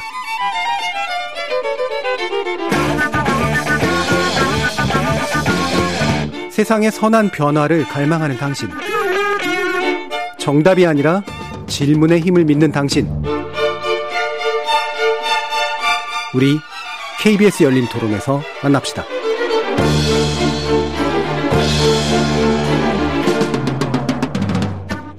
KBS 열린 토론 오늘은 무시된 세 번의 신고, 입양된 16개월 아동의 사망 사건이 남긴 과제라는 주제로 대한아동학대 방지협회 정의영 위원, 정치하는 엄마들 장하나 활동가, 한국 여성 변호사의 신수경 변호사 이렇게 세 분의 전문가와 함께 하고 있습니다. 어, 지금 이제 문재인 대통령 그리고 정, 어, 정세균 총리가 이제 양형 강화에 대한 즉 처벌 강화에 대한 방안까지는 얘기를 했는데 어, 좀 더 그 구조적이고 구체적인 문제에 대한 이제 제도적 보완이 상당히 중요하고 실제로 문재인 대통령도 입양 이후 사후 관리의 철저에 대한 어, 주문을 하, 했습니다. 그래서 관련해서 현 입양제도에서 어떤 보완점들이 있는지 노혜련 숭실대 보건복지학과 교수 연결해서 한번 자세히 이야기 나눠보도록 하겠습니다. 교수님 안녕하세요. 네, 안녕하세요. 자, 이제 아까 저희 패널도 말씀하셨고, 이제 이 민간 차원의 이런 입양 문제를 정부가 또는 국가 사무로서 관리 감독해야 된다라는 그런 주장이 이제 많이 얘기가 되고 있습니다. 아, 이런 국가 차원의 개입이 좀 절실히 필요한 이유, 교수님께서는 어떻게 생각하시나요? 네. 어, 결국 민간기관에서 입양 사업을 할 때는 아무래도 그 민간기관의 이익에서 분리될 수가 없죠. 예. 그러다 보니까 가능하면 많은 아이를 입양 보내는 것이 어, 더 좋죠. 예. 그래서 사실 공공에서 하면 그러한 어떤 어, 이익 이런 거에서 좀 자유로울 수 있고 아동 최상의 이익을 보장하는 방향으로 예. 어, 실천이 가능하게 되죠. 또 지금 각 기관마다 아동을 인수하고 또 예비 입양 부모를 따로 어, 준비를 해서 결연을 그 안에서만 하는데 사실 법에는 그 정보들을 아동권리보장원으로 보내서 통합 관리를 해서 아동에게 가장 좋은 예비 입양 부모를 선정할 수 있도록 좀 그 풀을 좀 더 확대하고 기관 간의 협력이 이루어지게 하게 돼 있는데 예. 현재 그게 전혀 지켜지지 않고 있어요. 음.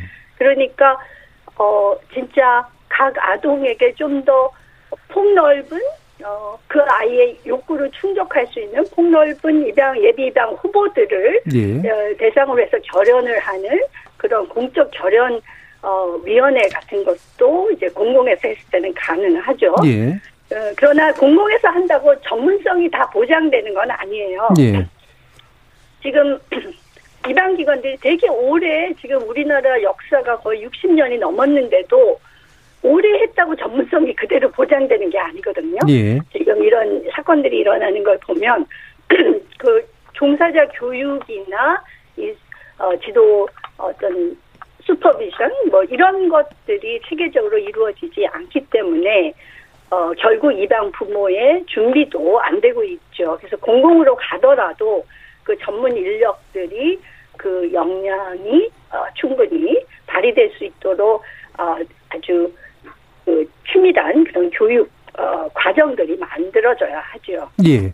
그러니까 이제 일단 민- 민간이 담당했을 때 이제 민간 특유의 어떤 시- 입양 실적 유지에 접근이 한계가 네. 있다라고 하는 부분 지적해 주셨고 네. 또 공적 네트워크나 풀이 가지고 있는 장점을 활용해야 된다라는 네. 건데 대신 뭐 국가로 간다 해서 반드시 전문성이 사는 건 아니기 때문에 이 네. 부분에 대한 이제 철저한 대비가 또 예산 네. 투입이 필요하다라는 그런 말씀으로 제가 이해가 되는데요.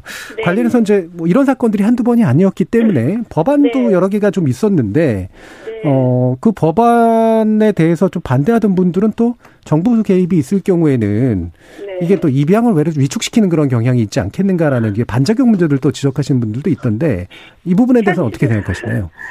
사실 그거는 어, 왜 그렇게 생각하는지 잘 이해가 안 네. 가는 부분이에요. 사실은 어, 공공기관에서 어, 이렇게 제대로 전문성만 잘 확보를 하고 예를 들어서 이제 공무원들은 이제 자꾸 순환 어, 보직을 하잖아요. 그런 예. 부분이 없, 없게 하고 전문직으로 예를 들어서 아동권리 보장원 같은데 그런 걸 설치해서 한다면 어, 뭐 입양기관에서 하는 거하고 다를 바가 없을 텐데 그리고 오히려 지금 사실 입양기관에서 조사를 하더라도 가정법원이 못 믿어워 하니까 잘, 잘 신뢰를 못 하니까 때로는 가정조사관들이 어 그래도 서울 같은 데는 있는 곳에서는 다시 조사를 하는 경우들이 생기죠. 예. 그래서 입양 부모들이 그걸 되게 어려워 힘들어 하거든요. 예, 예. 똑같은 거를 두 번을 해야 되니까. 근데 처음에 그걸 확실히 하면 법원에서는 그냥 단순히 어떤 걸 그 필요한 어, 서류들이 제대로 구비됐나 특이한 사항은 없나 이런 것만 점검하고 그냥 도장을 찍어주는 그런 역할을 원래 해야 되는 거거든요. 예. 근데 지금은 오히려 입양기관들이 제대로 못한다라는 불신이 있기 때문에 그걸 다시 반복하는 경우들이 생기는 거예요. 예. 그래서 부모들이 그거에 대해서 불만들이 많죠. 음. 그래서 오히려 그런 부분이 오히려 해결될 수 있죠. 전문성만 제대로 확보가 되면. 예. 지금 할- 홀트아동복지회 측 향해서 여러 가지 이제 비판들이 쏟아지는데 일단 공식적인 네. 요구로는 사과, 그 다음에 친생모에 대한 사망 사실 고지와 사죄, 그 다음에 네. 아마 이 부분이 중요한 것 같은데 기관 보유한 기록 같은 것을 네, 네. 아동 권리보장원에 이관시키고 정부가 관리 감독하게 해야 된다. 네, 이 부분에 네, 대한 어, 의견은 어떠신가요? 아, 이거 되게 중요하죠. 네. 지금 아까 얘기했듯이 통합 관리하는 차원에서도 예. 중요하고 또 지금 우리 우리가 거의 20만 명의 아, 우리나라 아이들이 해외로 입양돼서 이제 성인이 돼서 뿌리 찾기를 하러 많이 오고 있는데 예.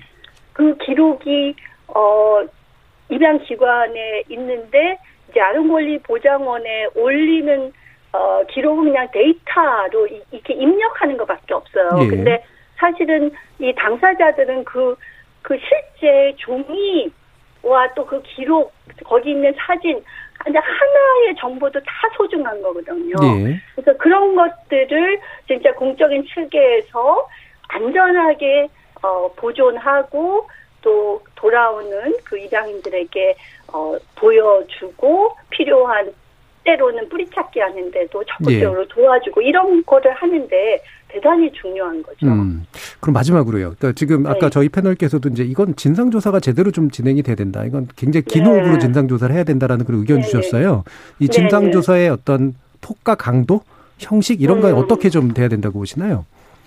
어, 뭐, 진상조사, 그러니까 사실은 지, 지금 우리가 이렇게 추정만 하고 있지, 실제로 어떻게 이루어졌는지를 모르잖아요. 예, 예. 그러니까, 어, 진짜 입양 어, 전 심사와 교육과 이 전 과정이 음. 어떻게 이루어졌는지, 네. 어, 그런 걸 좀 더 자세하게 들여다 봐야지 어떤 부분이 문제가 있고 어떤 부분을 개선해야 되는지 지금 현 실태가 어떠한지를 정확하게 알 수가 있죠. 예. 뭐 물론 아동학대 파트도 마찬가지고요. 예, 예. 네. 그러니까 입양이 이루어진 전 과정, 그리고 이후의 관리 과정과 그다음에 후번의 학대 문제, 신고 이후의 예, 문제, 예. 이 부분까지 예, 다 예. 포괄적인 조사가 이루어져야 된다. 네. 예. 그래야만 앞으로 음. 이제 어떻게 어떤 부분이 개선돼야 되는지를 정확하게 지금 우리나라의 실태가 어떠하고 어떤 방향으로 나가야 되는지를 정확하게 파악할 수가 있죠. 예. 아, 알겠습니다. 아, 여러분 좋은 말씀 감사합니다. 지금까지 네. 숭실대 보건복지학과의 노혜련 교수였습니다. 감사합니다. 사회복지학과. 아, 사회복지학과입니다. 예. 감사합니다. 네, 감사합니다. 안녕히 계세요. 자, 그 노혜련 교수님 말씀도 좀 들어봤는데 많은 뭐 이렇게 얘기하셨던 부분들하고 상당 부분 또 같이 이제 교회를 같이 하는 그런 내용인데 어 그러면 이제 장관 활동가님이 입법 활동에 참여해 보셨었잖아요. 네네. 이 법안 나오기만 했다가 번번이 자초되는 핵심 이유는 뭡니까? 어, 아, 참 이것도 이유가 뭐라고 딱 집어 얘기하지 못하겠는데 예. 일단 국회 뭐 300여 명 국회의원이 있지만 어, 이런 뭐 아동 인권 문제 이런 것들이 주 관심사가 아니죠. 예. 어, 이런 그 어떤 끔찍한 사건이 났을 때 어, 오히려 여론의 반응을 하는 것이지 평소에 이런 아동 인권 문제 이그 전문성과 관심 있는 의원이 몇 명이나 있을까? 기본적인 민감성이나 동기가 없단 말씀이시죠? 예. 그렇죠. 그분들 뭐 경력이나 이력이나 모든 모든 걸 봤을 때 이거는 뭐 제가 평가하는 게 아니라 그건 뭐 현, 팩트에 가깝다고 생각을 하고요. 예. 어, 그럼에도 불구하고 어, 이런 그 사건 사고가 있을 때 아무도 뭐 일을 하지 않는 건 아닌데 예. 뭐 2013년에도 그렇고 아까 2016년 되고 거, 그때 입양 아동이었습니다. 사건 이 예. 있을 때도 국회에서 뭐 정부가 하지 않는 진상 조사를 국회 차원에서 뭐 이렇게 최대한 쥐어짜기는 하는데 그런 것들이 실제 정책 예산에 반영되지 않기 때문에 음.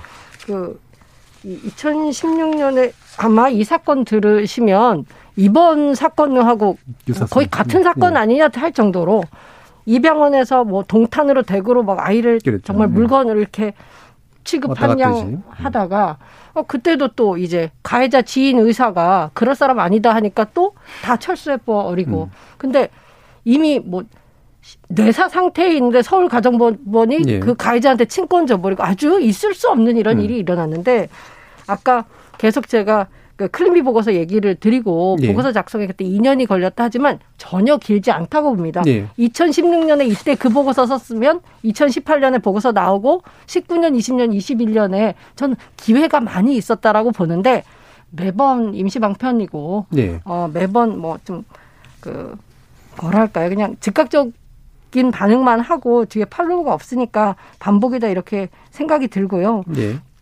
이번에 그 아동학대 관련 법이 그 이번엔 자초되는 분위기가 아니라 사실 뭐 많은 법들이 아주 초고속으로 예. 통과될 분위기예요. 그죠? 예.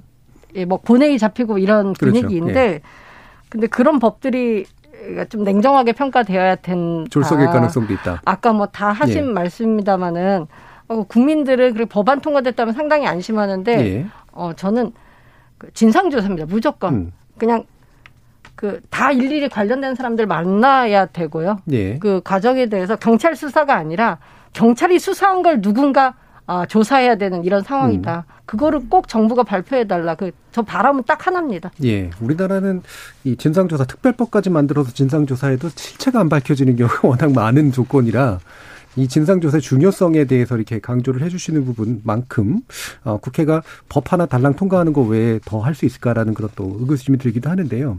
뭐 관련해서 또 정의원 위원님도 이런 아동학대 관련된 활동하시면서 현장에서 정말 답답한 부분도 굉장히 많으실 것 같거든요. 어떤 점들이 있으세요? 일단 아동학대 사건을 딱 마주하면 사람들이 굉장히 불편해합니다. 네. 그래서 서명지 하나 받기도 사실 굉장히 힘들어요. 음, 음. 이렇게 이슈화해서 정말 힘들게 힘들게 지역 카페에 강퇴 당하가면서 이렇게 이슈화를 시켜서 뭐 우리는 법을 만들겠다, 뭐 이렇게 해서 시설을 확충하겠다 이런 식으로 말을 하잖아요. 하지만 현재 운영되고 있는 이런 피해 아동 시설도 없어지는 경우가 굉장히 많이 있고요. 그리고 만약에 국회의원이나 뭐 이런 뭐 시의원 이런 사람들이 건설하겠다라고 만약에 했을 때 그 주변 주민들 있잖아요. 그런 사람들이 이제 단체로 대시위를 하고 일어납니다. 왜 우리 지역에 이런 시설을 만드느냐? 그렇게 하면 이 사람들은요, 네, 이분들은 네. 반대라 반대가 제일 무서워요. 민원이 제일 무섭고, 음. 어 그런 게 제일 무서워요. 네. 그 막말로 얘기하면 자기 표 깎이는 게 싫기 때문에 그럼요. 그냥 바로 이제 계획을 무마시켜 버리는 일이 너무 많아요. 예. 그렇기 때문에 이런 걸 밀고 나가야 되는 힘이 필요하고 지자체마다 이런 거 하나 있어야 된다 그런 법이 통과가 되어야 된다고 생각합니다. 그러니까 음. 그렇기 때문에 이런 반대에도 불구하고 할 수 있는 그런 게 필요한 것이지 만약에 이런 게 없이 아이들을 뭐 신고를 하고 뭐 분리를 하고 뭐 예. 한들 전혀 그런 실효성이 없는 법이 계속 계속 나올 것이고요. 그리고 아까도 장하나 그 활동가 활동가님께서 말씀을 하셨는데 교육이 굉장히 필요합니다. 네. 아이를 많이 낳으라고 할 것만이 아니라 중 고등학교 때부터 아동 학대에 대해서 그리고 심지어 구청에서도 할 수 있어요. 이거는 음 혼인 신고를 할 때만이라도 어 온라인으로도 교육할 수 있어요. 이거를 무조건 봐야 이런 혼인 네. 신고를 할 수 있다. 이런 거라도 좀 저는 그런 제도적으로라도 아주 사소한 거라도 조금 실, 실질적으로 이행되어야 된다고 생각합니다. 예. 교육 문제도 얘기하셨는데 뭐 지나가는 말이긴 합니다만 저희 아이는 꿀밤도 못 때립니다. 예, 아동학대라고 되게 눈에 쌍심질이 켜고 얘기하기 때문에 농담처럼 얘기했습니다만 이런 게 이제 굉장히 민감도가 되게 높아지 이제 필요한 예, 부분이긴 하잖아요. 말씀처럼 이게 그런 것 같아요. 그러니까 지역구 위원들은 사실은 지역구에서 또 뽑히는 사람들이기 때문에 전체적인 국민적 공분이 생기니까 움직이는 척 하다가도 자기 지역에 이제 기피 시설이 들어오는 것에 대해서는 당연히 표를 가지고 움직일 수밖에 없는 이 구조적 한계 같은 거 이런 것도 있는 것 같네요. 또 한 가지 그러면 법적으로 좀 짚어야 될 부분이 아 일단 SBS의 방송 이후에 이제 이게 이슈가 된 건 굉장히 긍정적인 효과인데 이게 이제 뭐 미디어가 가지고 있는 긍정적인 효과니까요. 근데 이게 좀 지나치게 자극적이고 그다음에 사생활 보호가 안 된 측면들은 또 지적돼야 될 것 같고 그러다 보니까 이제 분노한 분들이 이제 가해자 신상 공개에 대한 또 강한 주장들을 펼치고 있는 이 조건 신 변호사님 어떻게 보시나요? 전 가해자 신상 공개 관련 이전에 저는 피해 아동 사진이 네. 지금 무분별하게 보도되고 있는 부분에 대해서는 문제 제기를 좀 해야 된다고 그렇죠. 생각을 예. 합니다. 예. 현행 아동학대 처... 퍼져 있습니다. 그러니까 예. 현행 아동학대 처벌법상 아동보호 예. 사건의 피해 아동의 그 이름이라든가 용모에 대해서는 보도하지 못하게끔 언론사에 의무를 부과하고 있고 또 네. 이제 처벌 조항까지 두고 있는데요. 사실 피해 아동을 추모하는 국민들의 안타까운 마음은 충분히 이해를 하고 정말 선한 마음입니다. 그런데 우리는 피해 아동한테 물어본 적이 없어요. 내 예. 사진을 이렇게 공개해도 되냐고 그럼. 한 번도 물어본 적이 없습니다. 그런데 이제 공익적 목적이라고 얘기를 하지만 사실 그 아이한테는 설명되어지지 않은 그런 목적을 가지고 아이를 너무 도구화해서 사용하는 네. 것 아동 인권적인 측면에서 이건 정말 말도 안 되는 상황이라고 생각을 합니다. 음. 그리고 정말 우려되는 부분이 이 사진이 나중에 어떻게 이용될지 저희들은 그럼요. 자신할 수 없어요. 예. 사자 명예 훼손적인 상황이 오지 않을 거란 보장을 할 수 없습니다. 음. 그때 언론사가 책임을 지나요. 아무도 문제 제기하지 않을 거예요. 예. 그냥 고스란히 그 아이의 죽은 아이의 그 안타까운 상황으로 남아있을 부분이 있기 때문에 국민 여러분들의 마음은 잘 알겠지만 그 부분을 좀 자제해 주시고 언론사에서도 이 부분에 대해서는 조금 정돈을 해주셨으면 좋겠습니다. 반면 가해자 이제 신상 정보 공개 부분에 있어서는 네. 조금 다른 차원으로 볼 필요는 있습니다. 음.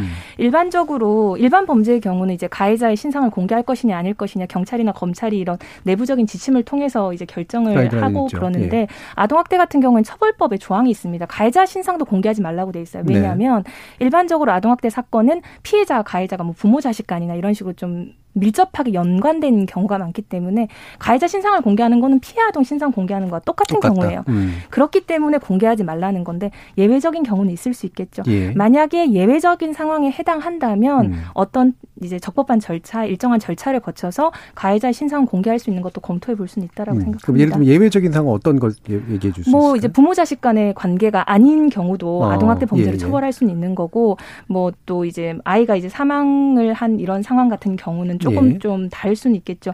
그런데 또 하나 우리가 놓치고 있는 부분들이 있어요. 지금 이 아이가 그 지금 사망한 아이가 이제 언니가 있었죠.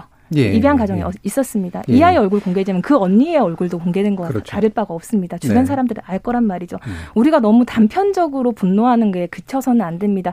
이 예상치 못한 방향으로 이런 것들은 흘러갈 수 있기 때문에 아이들 관련 보도, 가정 내에 발생한 아동학대 관련 보도들은 다 조심을 해야 되고 한 번 더 검토해야 되고 예. 신상 공개 부분에 있어서도 좀 면밀한 검토가 필요합니다. 음. 그래서 이런 것들에 예외에 해당하지 않는다고 한다면 신상 공개는 원칙적으로는 조금 예. 어렵지 않은가라고 저는 생각은 하고는 예, 있습니다. 그러니까 제도적 처분이 워낙 이제 미비하니까 이 예. 사람들이 자꾸 이제 사적 복수 내지 예. 전근대적 복수의 방법들을 이제 고민할 수밖에 예, 없는 국민들 그런 마음은 잘. 알겠지만 예. 조금 한번 고민해 주시기 바랍니다. 예. 자, 그러면 아까부터 이제 장한활동가님께서 클린비 보고서 자주 얘기를 하셨잖아요. 네. 뭐 저도 영국 정부나 이런 데들이 이제 이런 조사 과정에 또 상당히 달인들이라 이들은 굉장히 조사에 굉장히 힘을 쏟고 그것을 통해서 만들어진 제도 개선은 굉장히 효과가 있는 것들을 많이 목격해 왔는데 이 네. 내용이 어떻게 되는 건지 좀 소개해 주시죠. 그 저도 보고서를 읽어본 건 아닙니다. 예. 이런 보고서가 있다. 그리고 이 보고서를 만든 목적이 사실은 보고서를 통해 제, 대대적인 제도 개선을 한다는 목적으로 이 보고서 이 뭐라 되나 집필에 착수를 한 겁니다. 예. 네, 하다 보니까 뭐 증인만 한 150명 이상 이렇게 예. 이었다고 하고 하니까 아마 관련돼서 저는 경찰들한테도 뭘 잘못했냐가 아니라 그러면 경찰 여성 청소년과에서 어떤 교육을 받아봤습니까? 그러니까 우리가 지금 제도 개선하고 싶은 게 그거잖아요. 왜 이렇게 모를까? 교육 교육 하시는데 그러면 당신은 그 전에 어떤 과정으로 아동 그 보호 전문기관에서 일하게 됐습니까라던가 그렇게 묻다 보니까 예. 지- 실제 사건과 죽음에 아주 밀접한 관계자만 조사한 게 아니라 조사가 커지는 거죠. 그렇기 예. 때문에 그런 보고서 쓰여졌고 거기에 따라서 이렇게 그 정말 대대적인 제도 개선을 해서 뭐, 뭐 이후에도 사실은 또 17개월 아기가 사망하는 사건이 있고 영국에도 계속 경종이 울리는 사건이 있었고 변화를 깨야 했다는 게 차이라면 차이인 것 같습니다. 그러니까 예. 그, 이 클린비 보고서가 이제 그 제가 이렇게 절실한 이유는 예. 지금 언론에서도 오늘 토론회와 같은 이런 그 궁금증, 그럼 뭘 바꿔야 되냐라는 질문들은 다 하는데 저는 대한민국의 누구도 이렇게 바꾸면 된다라고 말할 사람 없다고 생각합니다. 그렇게 음. 말하는 순간 저는 오히려 어, 좀 기만, 거짓이라고 생각합니다. 왜냐하면 제가 어떻게 그 경찰 수사기관 수사 기록 볼 수 있는 사람 아무도 없는데 어떻게 진실에 누가 다가가겠습니까? 그렇기 때문에 저는 그 정말 청와대가 의지가 있다면 이번에 한번 한국에서 최초의 이런 보고서를 쓴다고 한다면 저는 오히려 그런 것으로 어, 이 정부가 기록이 기억이 될 것이고 예. 이후에 대한민국에 큰 변화를 줬다. 어, 라고 기, 기억이 반드시 될 거라고 생각하고요. 어, 형량과나 분리 이런 것으로 제발 이 국면을 마무리하지 않기를 너무 바라고 있습니다. 예. 아마 여기 계신 그 분들 너무 동의를 하실 거고요. 음. 그 하여튼 그 클린비 보고서 관련해서 제가 예. 조금 부연을 하자면 이게 아동이 출생에서부터 사망에까지 공적으로 우리가 접근할 수 있는 접점 모두를 담은 보고서라고 생각을 하시면 됩니다. 이번 양천 아동, 아동학대 사망 사건에서 이 얘기가 저희가 나오는 게 단순한 아동학대 사망 사건이 아니라 입양이라는 뭔가 또 쟁점이 들어갔고 예. 어린이집 선생님들이 신고를 해주셨잖아요. 보육이라는 부분에 있어서 공적인 접점이 있습니다. 의료기관에서 신고가 들어갔어요. 의료복지라는 부분에서 있어서의 또 접점이 있습니다. 경찰이 들어갔 죠. 그런 수사기관 또 사법기관 접점이 있습니다. 하나의 인생에 우리나라 복지 체계 그리고 또 이제 아동 관련 모든 그런 정책들의 접점을 한번 쭉 훑어보는 거예요. 그렇게 되면 보입니다. 예. 그때 되면 비로소 보입니다. 아 여기서 우리가 놓치고 있었구나. 그거를 한 번이라도 해봐야 돼요. 그래야 우리가 정책의 문제점을 한번 파악할 수 있어요. 음. 좀 정부에서 이건 해주셔야 됩니다. 예. 이번이 기회일 수 있을 것 같아요. 예. 사실 이 클린비 보고서 이 사건이 일어날 때가 제가 영국에 있었을 때여서 언론 보도를 사실 그때 굉장히 오래 봤는데 영국이란 나라가 후진 언론하고 좋은 언론이 공존하는 나라고 의회가 되게 후진 측면도 많지만 한 번 마음 먹으면 제대로 또 문제를 해결하는 그런 특성이 있는데 이게 상당히 초당적으로 이루어진 거고 그다음에 조사의 어떤 증거 능력이나 이런 것들이 엄청나거든요. 그러니까 이게 거의 모두 샅샅이 훑을 수 있을 정도의 직권들이 다 발휘가 됐던 거기 때문에 이게 이제 가능한 그런 측면들이 좀 있었는데 방금 말씀 주신 것처럼 이제 패러다임 전환, 그다음에 실체에 대한 파악, 그다음에 실질적인 실효적인 제도의 어떤 어 입법적 완결 이런 것들에 있어서 굉장히 좀 좋은 사례가 아닌가 싶은데요. 그러면 어 정혜원 의원께서는 어떤 점 제안해 주실 수 있을까요?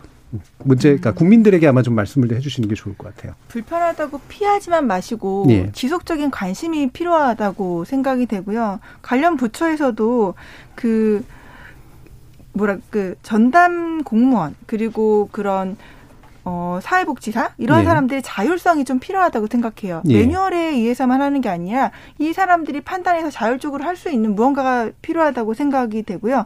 그리고 클린비 이런 보고서 같은 그런 체계적인 조사가 필요해서 우리가 놓친 것은 무엇인가, 정말 어떻게 바꿀 수 있는가, 신, 그리고 신고자의 안전도 굉장히 부- 어, 보장이 돼야 된다고 저는 생각을 하고요.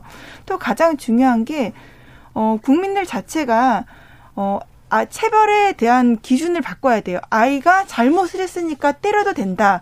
이거는 어른이 잘못했으니까 넌 맞아도 된다. 이런 건 없잖아요. 네. 그렇기 때문에 그런 의식 자체의 개선이 정말 전적으로 필요하다고 생각합니다. 예. 자가나 활동가님도 국민들께 또는 뭐 정책 담당자 하고 싶은 말씀 있으시다면. 네. 그, 뭐, 정말 원 가정에서 살기 힘들고, 근데 입양도 또 어렵고 했을 때, 그러니까 지금 저희가 분리 얘기하지만, 분리 이후의 삶에 대해서 되게 얘기 하셨잖아요. 일단은 저는 아동에 대해서 탈시설 원칙이 있어야 되고, 네.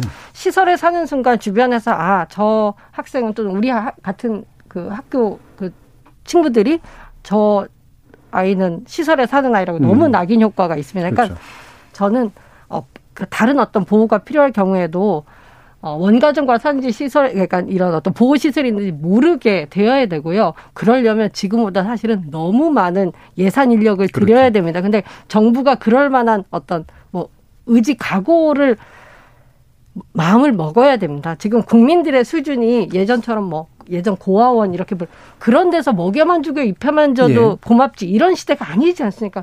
많은 국민들은 불리한 이후에 아이의 삶도 심지어 어떤 정신 상담이나 그 적합한 치료나 이런 것들이 다 이루어지는 그런 삶을 생각하고 사실 분리를 국민들은 예. 지금 원하고 있는데 그렇지 않습니다. 해서 그런 것들을 쭉 저 국민들이 좀 지켜볼 테니까 이렇게 절쪽으로 넘기지 말아 달라 하고 음. 국민 여러분들도 가- 계속 지켜봐 주시라는 말씀밖에는 뭐 드릴 게 없겠습니다. 네, 신 변호 선수 혹시 짧게 보태실 말씀 있으신가요? 뭐 아까 말씀드렸다시피 정부가 좀 중장기적인 계획을 세워서 이렇게 툭툭 예. 던지는 단절적인 정책이 아니라 조금 이제 맥락에 맞는 정책을 던졌으면 좋겠는 거 하나랑 예. 현장 실무가들은 노력 많이 합니다. 경찰도 아, 음. 아동보호 전문기관도 아동학대 전담 공무원도 발로 뛰고 있는데 발로 뛰다 보면 배경에서 놓치는 게 있어요. 네. 누군가는 그거를 모니터링하면서 슈퍼비전을 주면서 지적해줄 수 있는 통합적인 시스템이 필요하다고 생각을 합니다. 물론 이런 것들이 이제 정부에서 마련하는 중장 기적인 계획이 좀 포함됐으면 하는 바람입니다. 예, 알겠습니다. 아, 오늘 논의 KBS 열린 토론은 그럼 이것으로 모두 마무리하겠습니다. 오늘 토론 함께 해 주신 신수경 변호사, 장하나 활동가, 그리고 정혜원 위원 세 분 모두 감사합니다. 네, 감사합니다.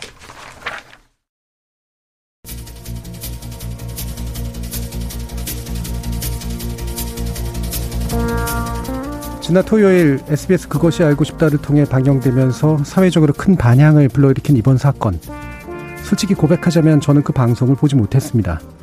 아니 차마 볼 수 없었다고 말하는 게 더 정확하겠죠. 이 어리고 약한 존재에게 가해진 그 잔악한 폭력을 도저히 눈뜨고 볼 용기가 나지 않았던 저 같은 분들 아마 적지 않았을 겁니다. 하지만 잠시 그렇게 회피해 볼 수는 있을지언정 이대로 눈을 감고 귀를 닫을 수는 없습니다. 지금도 어딘가에선 또 다른 아이들이 학대당하며 죽어가고 있기 때문입니다.